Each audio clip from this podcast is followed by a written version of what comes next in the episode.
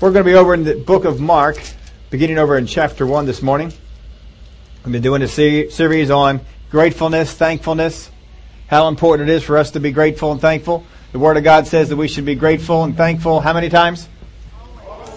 always. That we are always to be. So if we are ever not thankful, if we're ever not in that place, then we are unthankful. We got to make sure that we don't get into an unthankful area. Adam and Eve, when they were in the garden, had everything perfect. It was all gorgeous all the way around, and they had all the trees to eat from. The weather was nice. You just couldn't ask for anything better. And then the devil shows up, and he gets Eve and Adam to think about, well, isn't it kind of sad that you can't eat from this one tree? And they became ungrateful for all the trees that they could eat from, and suddenly longed for the one that they couldn't. And that's really the area of temptation. If we would remain thankful all the time for all that God has done, for all that God is doing for us, if we just would stay in a place of thankful, thankfulness, oh, glory to God, we wouldn't have half the trouble we do. That's why the Word of God says over and over again, be thankful always. Now this verse of Scripture says, enter into His gates with, and into His courts with, and this is how we should be. How this should be our normal state. But a lot of times we have to work ourselves up to being thankful because normally we're not. And that's not the way we are supposed to be. Now sometimes when we examine the scriptures here on Sunday mornings and Wednesday nights, sometimes we spend a lot of time looking at a few verses. But today we're going to be looking at a lot of verses. And it's basically for one reason. Over here in Mark chapter 11, I'm sorry, Matthew chapter 11. I'm just going to read this verse. If you're over there, Mark, you can just stay there. They'll flash it up there on the screen for you. But in Mark chapter 11 and verse 20, then he began to rebuke the cities in which he, in, in which most of his mighty works had been done because they did not repent. He specifically rebuked certain cities. The cities that he re- began to rebuke were those for which he did his his mighty works in. He did most of his mighty works in this, in this area. And he began to rebuke them. Now we're going to look at this rebuke later on, but how about if we just take some time and take a look at where he did most of his works? And the things that had been done. Now in Mark chapter 1, we can go to a lot of places in scripture, and a lot of these, uh, events that we're told about are told in, in other areas of scripture beside these ones. But in Mark chapter 1, we're going to begin over there. Over in verse 14. Now after John was put in prison, Jesus came to Galilee preaching the gospel of the kingdom of God. And you're going to find out that this is where Jesus did most of his miracles in the area of Galilee. There's a couple of unique things about Galilee. One, this is his hometown. Jesus' hometown was Nazareth, which is in the region of Galilee. It's just like, you know, we're in Warrington, which is in the region of Philadelphia. It's something around, around those areas. So it's a region of Galilee. And a number of cities we're going to see that pop up quite often, Capernaum being the most prominent. But Nazareth will be in there, and we'll see a few other cities that will also pop up. But this is where he began. And over in verse 21, then they went to Capernaum. And immediately on the Sabbath he entered the synagogue and taught, and they were astonished at his teaching, for he taught them as one having authority, and not as the scribes. Now there was a man in their synagogue with an unclean spirit, and he cried out. Well, we'll get to the unclean spirit man here in just a minute. How many times have it, have you had it where you've been a Christian for a little while, and you've heard a number of different uh, teachers, and all of a sudden someone comes along who teaches, and they just set you back. It's like, Wow. Boy, did my eyes get opened up when, when he or she was beginning to teach on this and to be, ah. Oh. I mean, haven't you had one of those teachers that just comes along and just opens it up and you have never seen the Word of God the way you saw the Word of God with this one? Oh, that is something. And then you came back a second time because maybe that was just a fluke. I mean, you had never heard anybody teach like that. Maybe it was just a fluke. And you came back a second time and, wow. That was awesome. I've never learned so much of the Word of God. Oh, that was so good. And you kept coming back. And you'd get tapes or CDs or now you can podcast and all kinds of stuff like that. And you'd come back and watch them on the TV or however it is that you could get connected, show up in person or if they came on out, whatever it is that you could do, you wanted to hear what they had to, what they had to teach. You knew it was going to open up your eyes, that it was going to help you understand things. And so you made a, a point for that. That's what these folks over here in Capernaum are experiencing. They had sat under the Pharisees, they had sat under the scribes, but they didn't teach the way this man did. And all of a sudden, here comes Jesus on the scene. Now, this is his hometown area.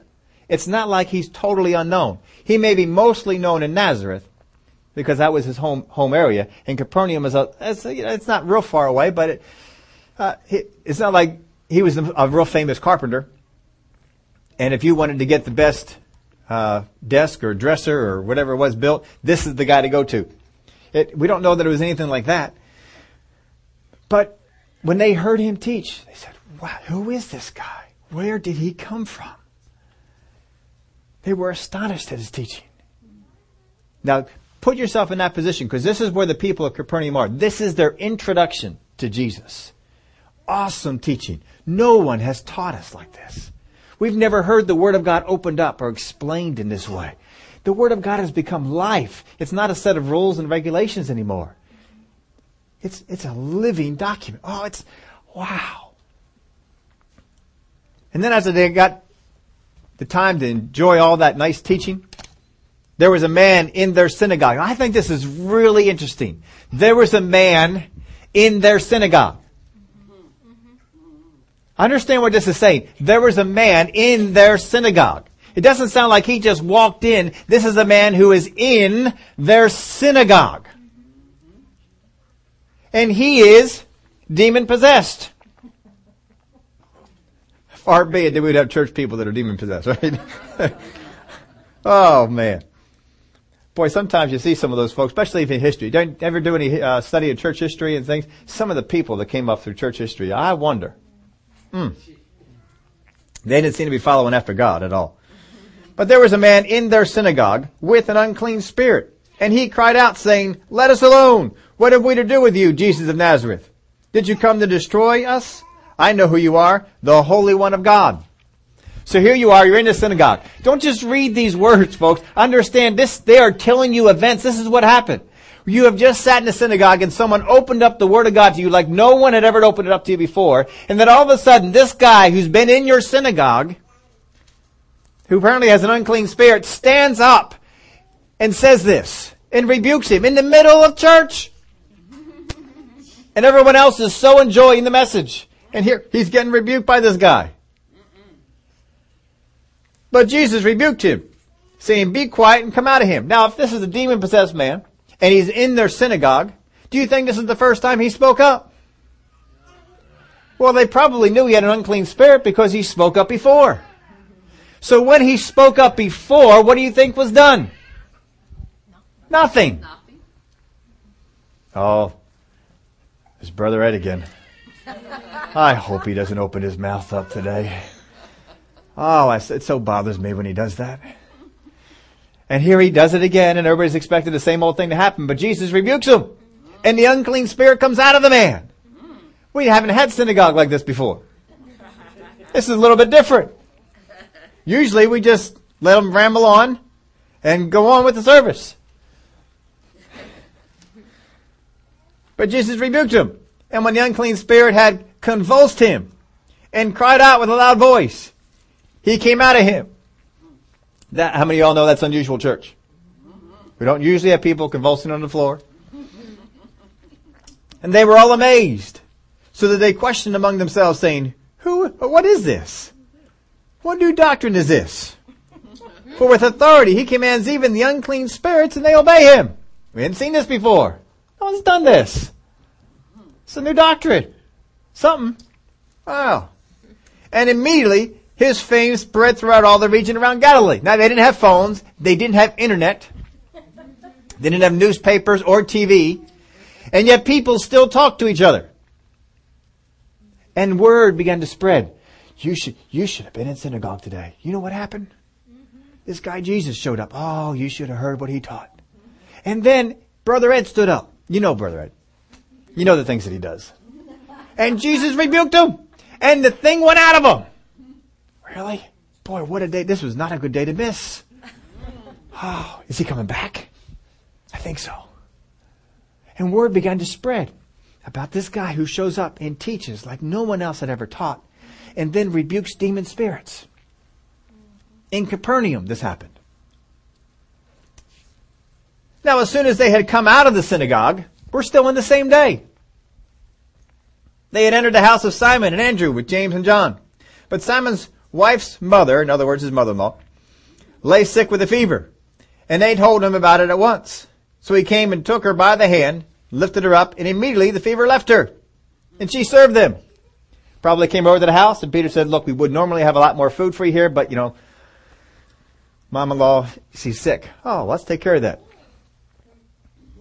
And he goes up and lays hands on her, and now you can get up and take care of us. and she gets up and serves them. Ah, now that was just a fever, but no one walks into a house and lays hands on the host, gets rid of the fever so she can get up and take care of them. That hasn't happened before. And that evening, we're still on the same day. When the sun had set, they brought to him all who were sick and those who were demon possessed. Well, see, word is spreading around. And pretty soon people hear, I know someone who's demon possessed. I got an uncle. Boy, would I like to get the devil out of him. Oh, man. You got an uncle. I, my husband. I'm going to bring my husband out to the meeting. And they're, they're starting to talk. Oh, I, I think there's a devil in this one. I'm going to bring him out just to see. And they start getting all this stuff spread. They said, where's Jesus at? And they begin to find Jesus and they bring everything. Sick people, demon possessed people, and they all come around in one day. Are these people excited? These are some excited people. And the whole city was gathered together at the door. The whole city gathered together at the door. Wow. Then he healed many who were sick with various diseases, cast out demons, and he did not allow the demons to speak because they knew him. This is quite an opening day. Now in the morning, having risen a long while before daylight, he went out and departed to a solitary place and there he prayed. Solitary place means you're by yourself. How many ever want to get out to a place by yourself? Especially after a day of ministry like Jesus just did. I'm sure he wanted to be off by himself. He's praying. And so they all get up. Where's Jesus at? We found some more sick people. We found some more demon possessed people. Where's Jesus at? Where's he at? I don't know. I didn't, did you see? I didn't see him go anywhere. I thought he was there. He's not here. And they're all looking for him. So they all spread out and they start looking for him. And when they found him, they said to him, everyone is looking for you. Why are they all looking for him? He got stuff they want. But they said to them, let us go into the next towns that I may preach there also, because of this, for this purpose I have come. And he was preaching in their synagogues throughout all Galilee and casting out demons. So he started in Capernaum and he had a wonderful first day. How many of y'all know you'd want to have the meeting continue to a second day if you had a meeting like that? But he doesn't. He says, now we need to go to some of the other towns around here. And so he goes to some of the other towns around Capernaum. Now if you can picture Israel on a map, Galilee is a, is a city, and, and Capernaum is near the Sea of Galilee, and it's towards the top end of it. And that's where Jesus is, and there's a lot of other cities. Nazareth is out towards the, if you were to go south, and then over to the east, that's over, over to the west, that would be the area where Nazareth is. And he's got some other places up there he's going to be going. But he's going around the towns that are all around in here. Checking them out. Preaching the gospel. He's going to have some days like, like that. Verse 40, Now a leper came to him, imploring him, kneeling down to him and saying to him, If you are willing, you can make me clean. Then Jesus, moved with compassion, stretched out his hand and touched him and said to him, I am willing, be cleansed. as soon as he had spoken, immediately leprosy left him, and he was cleansed. And he strictly warned him and sent him away at once. He said to him, See that you say nothing to anyone, but go show yourself to the priest and offer your cleansing offer for your cleansing those things which Moses commanded as a testimony to them. However, he went out and began to proclaim it freely and to spread the matter so that Jesus could no longer openly enter the city, but was outside in deserted places and they came to him from every direction. So, again, we're not looking at many days here.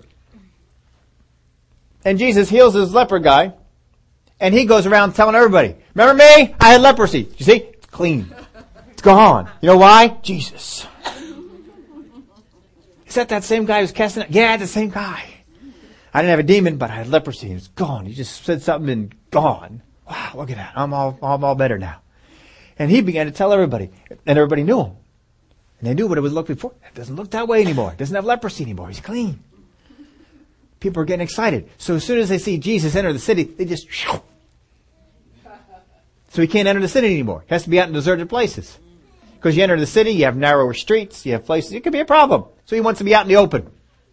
In the deserted places, and they all come to Jesus. So no longer does he go to the church, the church comes to him. All they gotta hear is, what area of the wilderness is he at? Let's go! And they all head on out there. That's what they want to do. They all want to be around where, where he is. Well, wouldn't you? Absolutely. So we're seeing that excitement about Jesus is building. People are getting excited. But then we see that things begin to change. And here in chapter 2, we begin to see the, the beginnings of the change. I'm just going to read this story or, or summarize this story because we've read this before. But this is the paralytic who gets lowered down into the roof.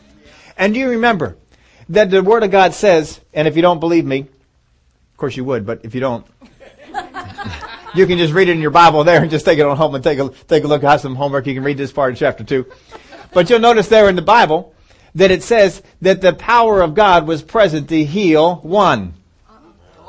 All. all. The, present, the power of God was present to heal all. There were Pharisees there. At this point, he was still popular with the Pharisees. There were other spiritual leaders. They were, they were in somebody's home. Again, the homes don't work out so well, and people came and they couldn't get there, so these guys said, let's take apart the roof. They take apart the roof, they lower the guy down in, and he comes on down, and Jesus says, your sins are forgiven. And everybody got upset. This doesn't line up with our doctrine. And Jesus knew their thoughts, and he says, well, so do you know that the Son of Man has power on earth to forgive sins? Which is easier to say, your sins are forgiven, or rise up and walk. So he turns to the man and says, rise up and walk, take up your bed and go home. I would have stayed for the meeting. But you do as you're told when Jesus is there, and so he rose up, took up his bed, and went home. That's quite a meeting already. But the power of God was present to heal all, and yet we find out in the story only one was healed because things began to change. Then the Pharisees got decided that, you know what, this doesn't line up with our doctrine. Now, we're not into this for, for many days here.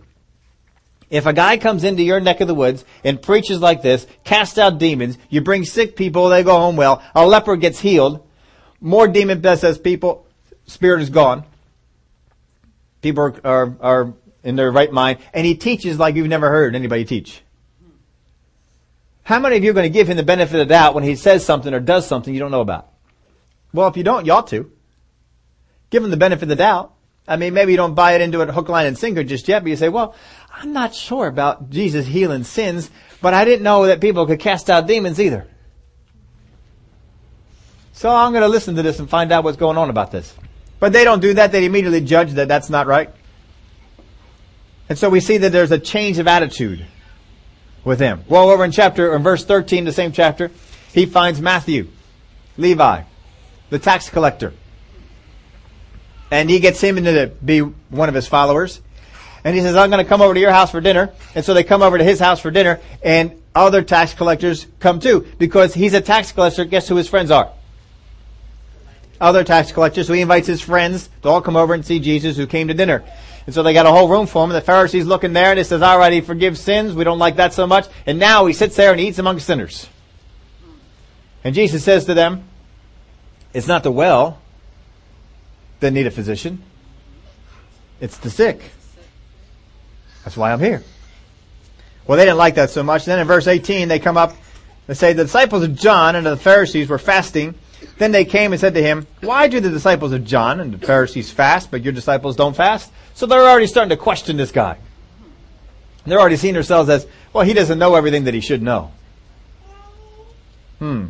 Not so, great about this. Now he had some fantastic teaching there about fasting, but again, we're, we're just looking at the, the overall picture here. We can't get into that. We've gotten into that before, but fantastic teaching on fasting.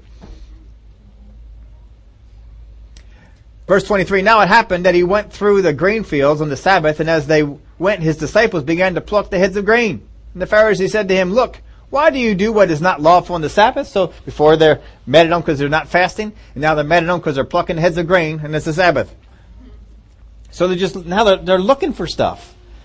And as soon as they, they get it, you're not lining up with our doctrine. You're not lining up with what we think you ought to do. And they get in there and they begin to pick on it. So then we come to chapter 3. And he entered the synagogue again. And a man was there who had a withered hand. So they watched him closely, whether he would heal him on the Sabbath, so that they might accuse him. And he said to the man who had the withered hand, Step forth. Now I know from the Greek, and there's, uh, there's a couple of variations of this in the uh, uh, New Testament, but I'm told that from the Greek, the way this is worded, Jesus actually says to him, "Be arising into the midst." In other words, there was something going on here. And it was all about this man in the withered hand. And he said, be arising into it. There's trouble here. You get in right on into the trouble. And he brought him right into the trouble. And he stood him up there. And he says, is it lawful on the Sabbath to do good or evil? To save a life or to kill? But they kept silent. And when he looked around at them with anger, being grieved by the hardness of their hearts, he said to the man, stretch out your hand. He stretched it out and his hand was restored as whole as the other. Wouldn't you get excited about that? Yes. Not these guys. And the Pharisees went out and immediately plotted with the Herodians against him how they might destroy him. They don't like the Herodians. They don't get along with the Herodians. But, as the uh, proverb goes, the enemy of my enemy is my friend. friend. So they all have a common enemy now, Jesus. Because he's going around healing people, casting out demons, restoring withered hands, and he's even doing some of that on the Sabbath. I mean, come on. Six other days you can get healed. Sabbath day is not for that sort of thing. That's what their their thing was. But it, but the people they're not they're not with the Pharisees on this. The Pharisees are all by themselves. The people are loving this. Oh, this is great. We can get rid of some problems we've never been able to get rid of. I wonder how many doctors' offices went out of business in the area of Galilee.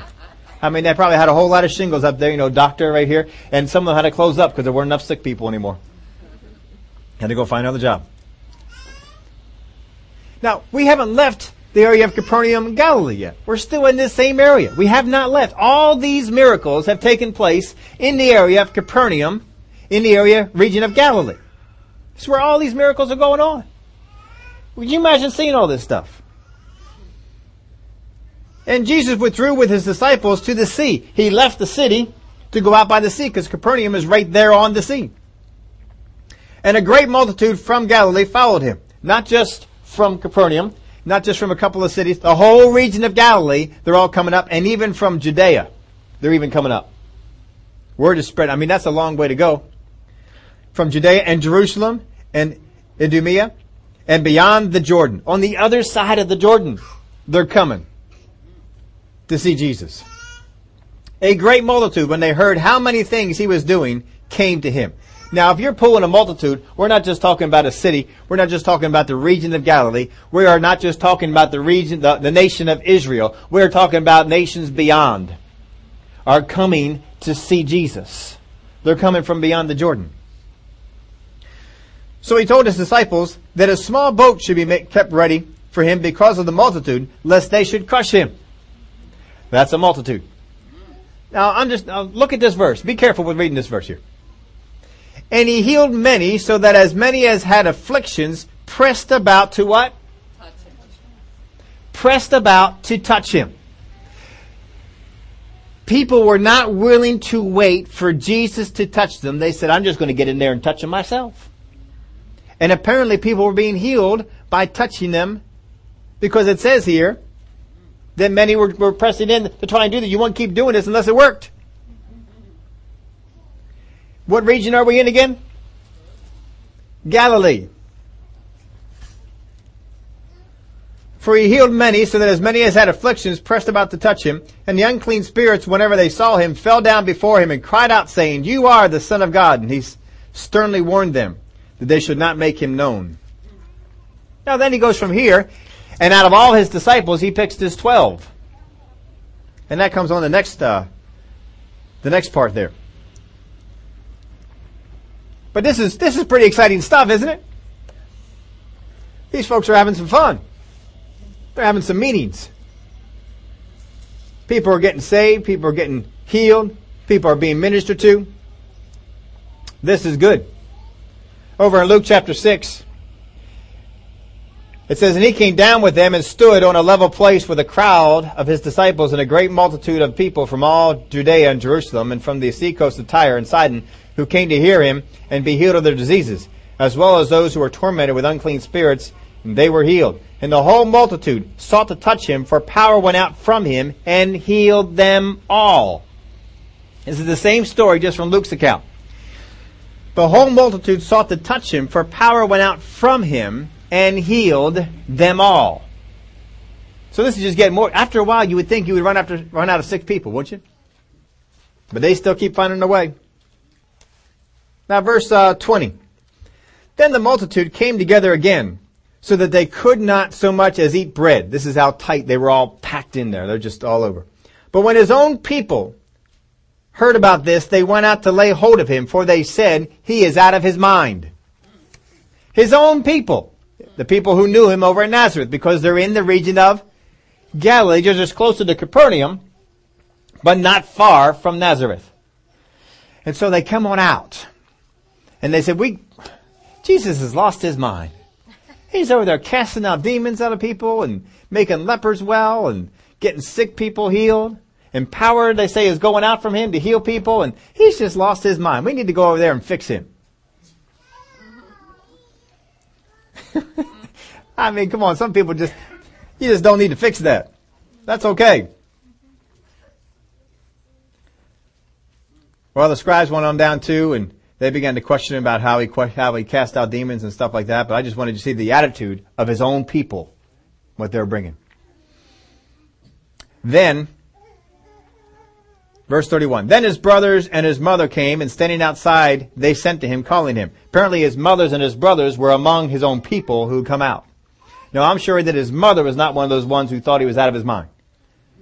Because his mother treasured those things in her heart that the angel had said. But it's more his own people that were doing this. And he answered and saying to them, Who is my mother and my brothers? And he looked around in a circle at those who sat around him and said, Here are my mother and my brothers. For whoever does the will of God is my brother and my sister and mother.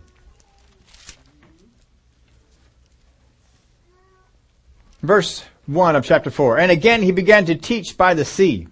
Has he left yet? He's still here, isn't he? And he teaches one of those things that, oh, we love them so much, right? The parable of the sower. This is when he began to teach in parables. Why does he begin to teach in parables? Because the Pharisees, he's trying to teach around the Pharisees is basically what he's doing. We're going to teach around these guys so they don't hear and get into trouble. So he's already feeling rejection from them, but the people are still receiving. So he has this wonderful teaching of the parable of the sower. He goes in and explains the parable to his disciples, and he has a few more parables that he, that he shares, and he tells. And then let's get on over here to verse 35. On the same day, when evening had come, he said to them, let us cross over to the other side. The other side of what? Galilee.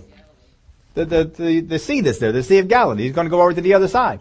Now, it doesn't mean he's going to cross the whole thing. He's really crossing to the other side of the northern area there. Is all that he's doing. And as they're crossing over the other side, the storm comes up and it scares the, the fishermen in the boat. And they wake Jesus up and Jesus, of course, calms the storm. And you know the story about that. Why were you so fearful? How is it that you have no faith? He wasn't too happy with all that. And so he, he just gets up in there and the whole, all the disciples are amazed. And we never seen anybody speak to storms before. And the storm listened. This was, uh, this was something else. Now somewhere in this neck of the woods, somewhere in this time frame right here, might be a little bit earlier, might be a little bit later, but somewhere right around this time frame, we have something else that comes up, and this is in Luke chapter 7. In Luke chapter 7, we have the centurion servant the centurion's servant, in fact, uh, pull that up on the screen there. I don't want to move and go over to it. Luke chapter 7 verse 1. I just wanted to take a look at verse 1. Now when he concluded all his sayings in the hearing of the people, he what? Entered Capernaum. So guess where we are? Capernaum. We're in the area of Galilee. We're in the same area. We haven't, we're still in the same, he went over the other side, but he came on back. And he's, he's just messing around up in this, uh, this whole area here. And so we have this, and when he comes into the city, he is greeted by some servants of the centurion who he sends, he says, I got a servant. I need you to, you know, come help us out here with that. And so, he does. We have the, the centurion servant who is healed. And after we have that one, and that's of course where the centurion says, I too am a man under authority. I said to this one go and he goes and this one come and he comes. And Jesus said, I've never seen such faith in all Israel. He said, it is as you, you believe and, and the guy went off and his, uh, uh, servant was healed.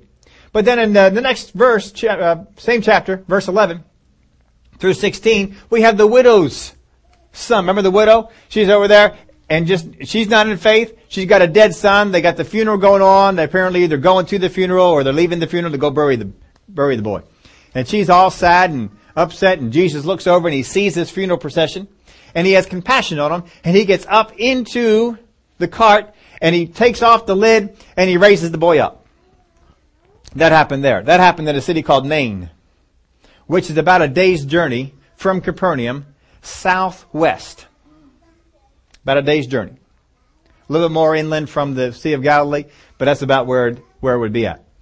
And Jesus was over there. So he was in Capernaum, and then uh, shortly thereafter, he's over here. Not quite a day. It's about, uh, I think, uh, mileage-wise, it's about 15, 20 miles. Uh, difference in there. So he's still in the same region. So now they've got a dead person that was raised up. Do you think people talked about that? Do we think we talked about the centurion because there's other people around and they heard he didn't even have to be there? He just said, speak the word and it'll be done. Oh, all right. We'll just do it that way then. And he spoke the word and it was done. And the servant was healed. Do you think people are spreading rumors about this? In the region of Galilee, Capernaum, all this Nazareth, all this area. This is all going on in the same area. We're just giving you stories that come from this, this, this spot. And so then he goes on in, in Mark and he teaches them the parables and the sower. He crossed the Galilee and he healed the man with the legion. This is when he crossed over. And when he crossed over to, it says he crossed over to the, the uh, city of, what's it, Geraset? And where that is, Capernaum is up in the north end of the lake. If you want on, along the coast, southwest, right along the coast, you'll come to Geraset. And that's where he went. So when he crossed over, he crossed over that way. He's still in the same region. And he gets greeted by this guy with his legion. And he cast that one out. Do you think this man with a legion of demons was known? Yeah, they knew about stuff like that. They talked about crazy people in that, that kind of way. Now over here in verse 5, or chapter 5, verse 21. Now when Jesus had crossed over again, crossed over where? He was in Capernaum. He crossed over to Geraset, and then he crossed over again. Guess what? Guess where we are? We're back in Capernaum. We're still, we've always been in Galilee. We haven't left Galilee. He's still, cause we're still in the, around the region of Galilee, cause we're still at the sea. We're crossing over one place to another. We're still at the sea. And when Jesus had crossed over again the, by boat to the other side, a great multitude gathered to him, and he was by the sea. And behold, one of the rulers of the synagogue came, Jairus by name, and when he saw him, he fell at his feet and begged him earnestly, saying, My little daughter lies at the point of death. Come and lay your hands on her, that she may be healed, and she will live. Jesus went with him, and a great multitude followed him and thronged him. Now a certain woman had a flow of blood for twelve years, and had suffered many things from many physicians. She had spent all that she had, and was no better, but rather grew worse. And when she heard about Jesus, she came behind him in the crowd and touched his garment, for she said, if I only, if only I may touch his clothes, I shall be made well. Where did she get that notion from?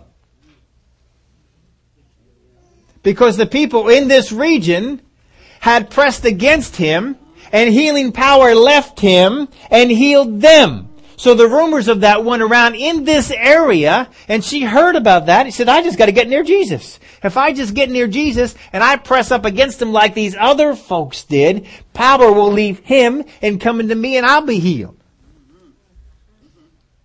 Immediately the fountain of her blood was dried up, and she felt in her body that she was healed of the affliction. And Jesus immediately, knowing in himself that power had gone out of him, turned around in the crowd and said, Who touched my clothes?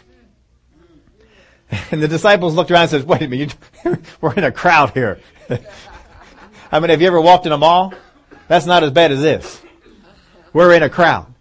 Get out of the mall and think back to elementary or to, to high school years. Remember walking in the hallways in high school?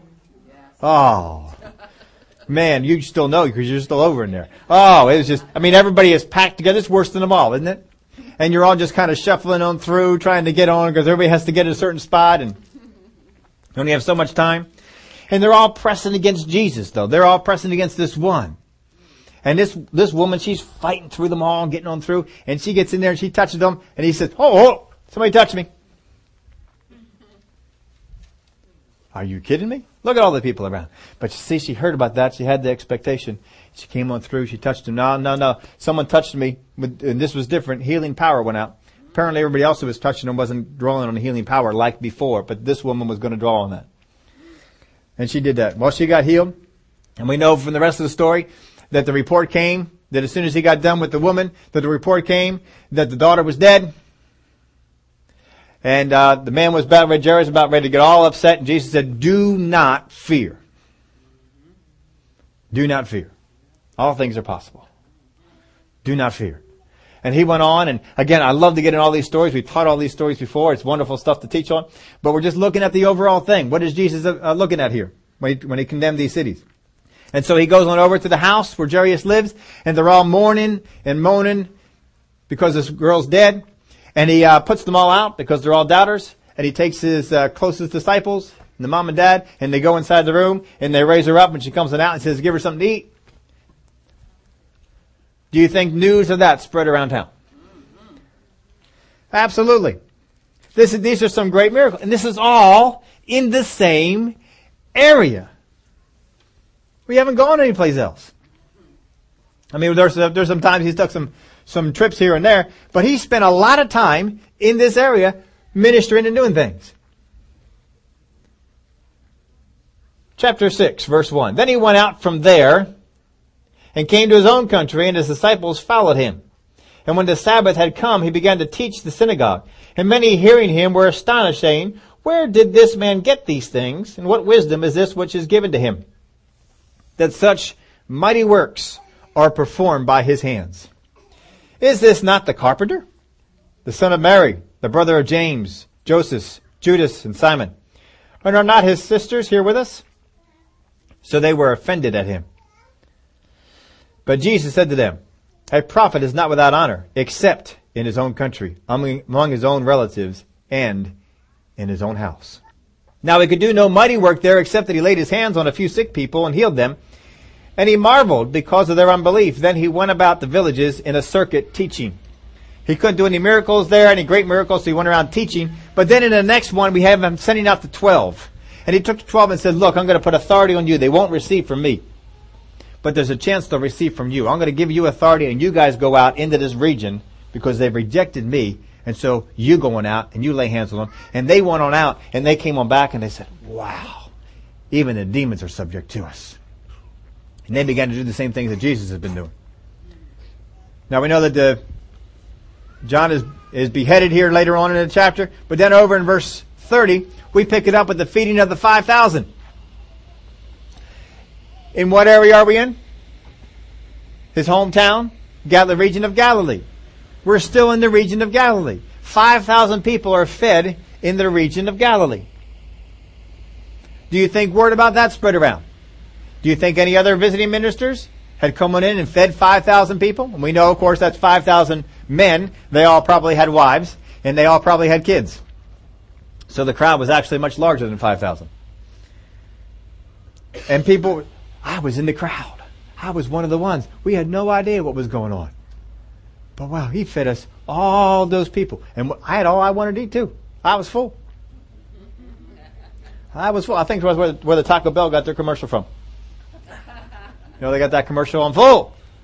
Well, these folks, they, they ate and they were full. They were done. So maybe he gets done this, and he says, we're going to go away to a deserted place and get some refreshing time.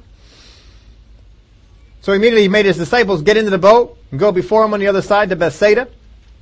And while he sent the, the multitude away, and when he had sent them away, he departed to the mountains to pray. He wanted to get some time in by himself to pray. And then when evening came, he walked across the water. He was going to walk across the water, get to the other side, and greet them over there after they got there with the boat. But they saw him, and they got scared. they saw this guy walking on the water. That doesn't usually happen. Then you know all the story that went around with him walking on the water and Peter and so forth. But do you think that these guys came back on shore and told anybody about it? Probably. He, he walked on the water. Wow, he, he walked on the water? I mean, he casts out demons. He heals all kinds of sicknesses. He teaches like nobody's business. And he walked on water. And he's raised up dead people. And he's put the Pharisees and the Sadducees in their place. I mean, wow. This is something. Now, we just covered six chapters. But this is all going on in the region of Galilee. This is what Jesus said when we read in the beginning here. Let's go back to it over here in Matthew chapter 11 verse 20. Then he began to rebuke the cities in which most of his mighty works had been done because they did not repent. I don't know about you, but if somebody shows up in my city and does all these kind of things, I, and, and he says I need to repent, I think I'm repenting. Yes, sir. What do I need to repent of? You tell me. Woe to you, Chorazin! Woe to you, Bethsaida! For the mighty works which were done in you had been done in Tyre and Sidon, they would have repented long ago in sackcloth and ashes. But I say to you, it will be more tolerable for Tyre and Sidon in the day of judgment than for you. And you, Capernaum, who are exalted to heaven, will be brought down to Hades. For if the mighty works which are done in you had been done in Sodom, it would have remained until this day. Of all the cities that were in the region of Galilee, doesn't it seem that Capernaum had the greatest works done? But I say to you, that it will be more tolerable for the land of Sodom in the day of judgment than for you. They didn't repent. They saw all these wonderful things. And they don't collect all these things up and say, wow, this is something. Jesus, we got to find out about this guy. Whatever he's, I just need to follow him around and, and hear what he's teaching and grow. But they're not doing it. They are rejecting Jesus. And of course, he comes over and he teaches that big message where, you know, when he feeds the 5,000, he is at the height of his popularity amongst the people. And then he comes on about and he teaches that message about eating my flesh and drinking my blood and all that, and then they all leave. He turns to his disciples and says, You're going to leave too? And they say, Who else has the words of life? And they stayed. I want to go over to one more verse here, verse uh, 53 in Mark chapter 6. When they crossed over, they came to the land of Gennesaret and anchored there. Again, we were there before. And again, this is just south, southwest of Capernaum. And when they came out of the boat, immediately the people recognized him because he was there before. Ran through the whole surrounding region and began to carry about on beds those who were sick to wherever they heard he was. They saw Jesus. Oh, I know somebody's sick. And they run back to the city to get him. And then they run back into the area where he was, and where did he go? And wherever it was they said he went, they went there. Whenever he entered into the villages, cities, or the country, they laid the sick in the marketplaces and begged him that he may just touch the hem of his garment. And as many as touched him were made well. This is the kind of miracles that the area of Galilee had seen. This is the kind of things that had gone on in this area. But then Jesus began to say some things that they did not understand. And they rejected all that had gone on because Jesus began to say some things that they didn't understand. And began to get to this place of rejecting Jesus. How many times have we had it in our life where the, God has ministered to us in so many ways. We have been healed. We have been set free. We have been forgiven. We have been blessed. We have been helped. We have been encouraged. All kinds of miracles God has done for us in the past. And then all of a sudden, something happens and we don't understand it. And we're ready to pack in all the things that had gone on in the past. All the stuff that God had done for us because I don't understand what's going on now. There have been many a Christian who has followed after God, followed after God, followed after God. And God has blessed them, God has healed them, God has opened up His Word to them, God has shown teachings, ministered to them, given them revelation through the Holy Spirit, encouraged them, all sorts of things have gone on in their life. And all of a sudden, something happens to them. Maybe they lose their job. Maybe they got into uh, some kind of a situation, some kind of a problem, financial situation. Maybe somebody close to them died, or somebody close to them became ill, or somebody close to them had a had a divorce or a situation that came up, and they didn't understand how could that happen to someone. Have you ever been there? I think we all have. We have all had something go on that we do not understand. The folks in the region of Galilee had all these wonderful. I mean, we have not had these kind of things go on in our life, have we? We've had some wonderful things. But we haven't quite seen this kind of stuff go on. And to pack it all in because, well, Aunt Betsy, she died. Huh. Look again what Jesus said. He began to rebuke the cities in which most of his mighty works had been done because they did not repent. Woe to you, Chorazin! Woe to you, Bethsaida! For if the mighty works which are done in you had been done in Tyre and Sidon, they would have repented long ago in sackcloth and ashes. Oh, we've taken for granted the things God has done for us at times. And whenever we get to that place and we hit something we don't understand and we go into the way of disobedience, it's not a good thing. Eve back in the garden, she hit a thing she didn't understand. Well, the serpent says that if I eat of the tree, I'll have the knowledge of good and evil and I'll become like God. I don't understand that. Is God trying to keep something from me? And instead of looking at all the blessings and all the things God had done for them all the way up until then, they look at this one thing, they don't understand it, and they come to a conclusion. Boy, we reaped the benefits of that for a long time, haven't we? Children of Israel. All the miracles God worked to get them out of Egypt. All the miracles of the plagues. Bringing them up to the Red Sea. Parting the Red Sea. Bringing them on through. And then closing it on the Egyptian army. And they watched them all drown. And they come to a place and there's no water. And they say, God has brought us here to kill us. Is that not the same thing? God doesn't take to that too well. Ah, we, rem- we need to remember what it is that He's done. And God has done many things for all of us. How many of you God has given revelation? You have seen things in His Word. It's not because you're a great studier. It's just all of a sudden down in your spirit. Oh, I see what that means. Oh, I needed to have that. That ministers so much to me where I'm at right now. I know how to go on, to, how to do this now. You got a situation with uh, friends, family, kids, wives, husbands, jobs, and you go to the Word of God and you say, and the Word of God says, if any man lacks wisdom, let him ask of God who gives to all men liberally. And so you say, Father God, I'm here to ask of wisdom. You, I don't know how to handle the situation. And as you're going along, minding your own business, just doing about your day, or you're sleeping there at night, all of a sudden God wakes you up and you have wisdom. that's, that's it. That would work. Gives you wisdom. You know it's supernatural. Oh, thank you, Father God. I, and you go out there and you do the thing and it worked. And then you hit something that you don't understand. And you're ready to throw it all out. No, we don't want to do that. There will be things that we will all hit that we will not understand. Some things we're not privy to and know all the information about. Some things we just don't know all there is about God yet. I don't know about you, but I don't know all there is about God. Were these people who saw this many things received such teaching and ministry and benefited from miracles ever truly thankful? were they ever really truly thankful? I mean, how many of y'all know when they first got healed, the guy who got had leprosy, don't you know? He's thankful. The people, the, the widow who had a dead son raised up, wasn't she thankful? The woman with the issue of blood, wasn't she thankful?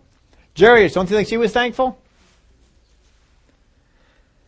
See, these people in, in the region of Galilee who reject Jesus, there is probably not a single person alive in the region who was not affected by Jesus somehow.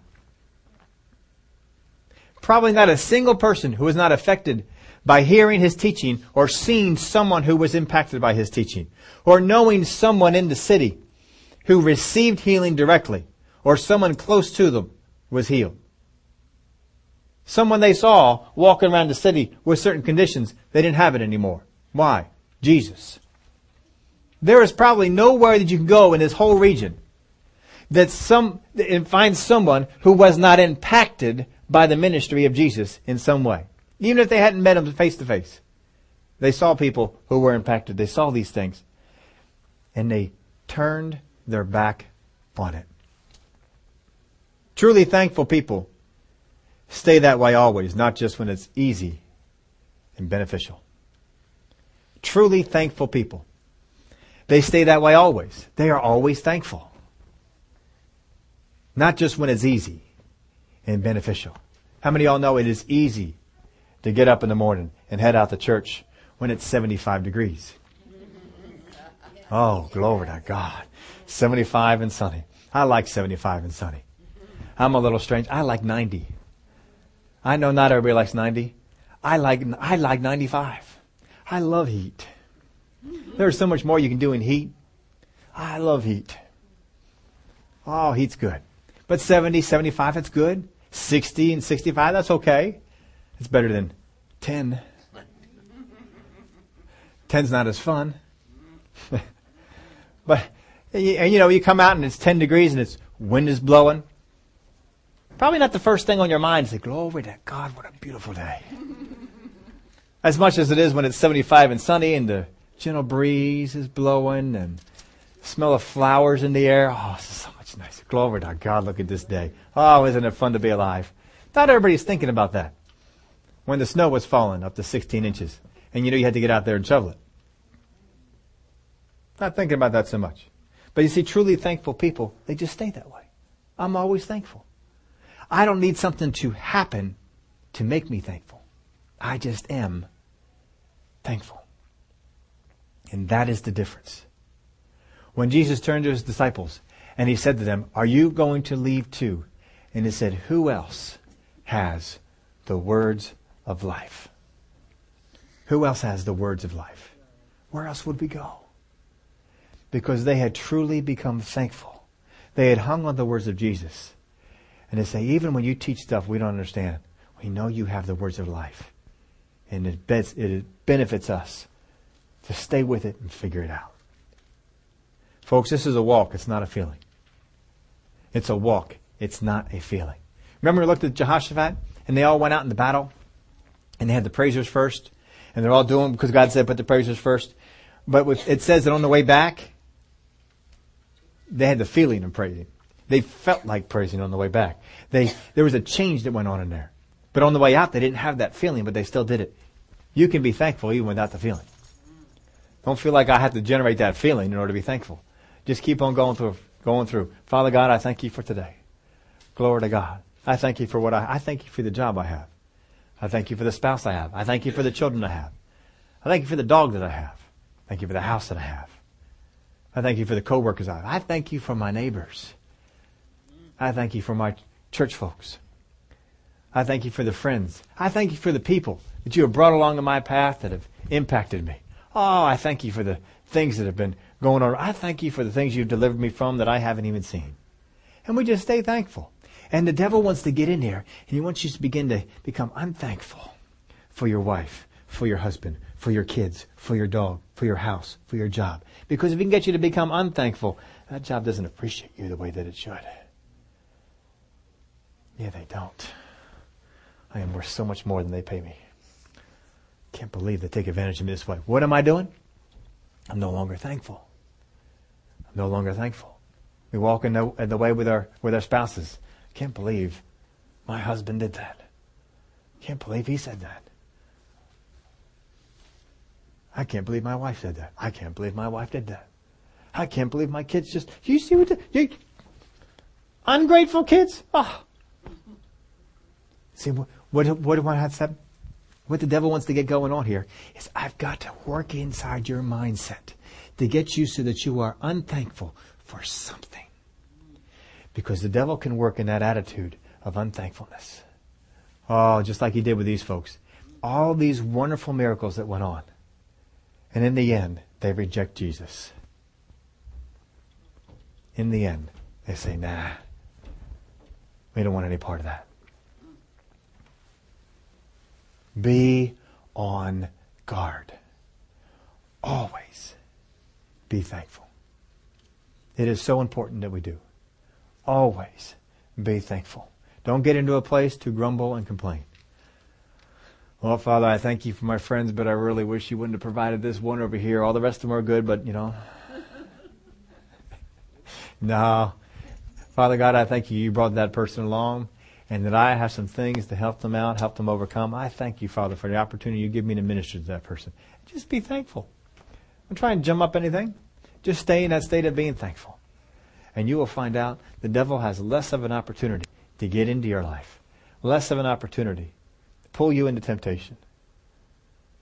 And you have far more opportunity for God to bless you, pour out revelation, pour out understanding, pour out wisdom to you because you hit something you don't understand, you don't become ungrateful for all the things that are be, behind you. You simply say, Father God, I have no idea what's going on in this situation, but I'm still so thankful for all that you've done for me. And I'm thankful, thank you, that you will give me all the understanding I need on this situation. And you will help me. Glory be to God. Would y'all stand up with me? Oh, Father God, we thank you. You are our God we would never get to the place that we would begin to think that everything about you we should know and understand. There's far more about you than we can ever know. We can't even know all the things about your creation, how this earth works, how this universe works. But Father, we choose to always be thankful for what you have blessed us with, the revelations you have given us, the joy that we've had, the blessings we've had, the protection, the understanding, the way you've opened up your scriptures to us. Oh, and just even for the fact that we have the Word of God with us. Father, we're thankful for the teachers that you have provided for us to listen to on TV, on the radio, on the internet. All this stuff we get to hear and just grow in you. Father, we are so thankful for all that you've done. We want to keep our eyes on the things that you've blessed us with. The enemy wants to try and pull our eyes off of that. But I thank you for the help that you give us.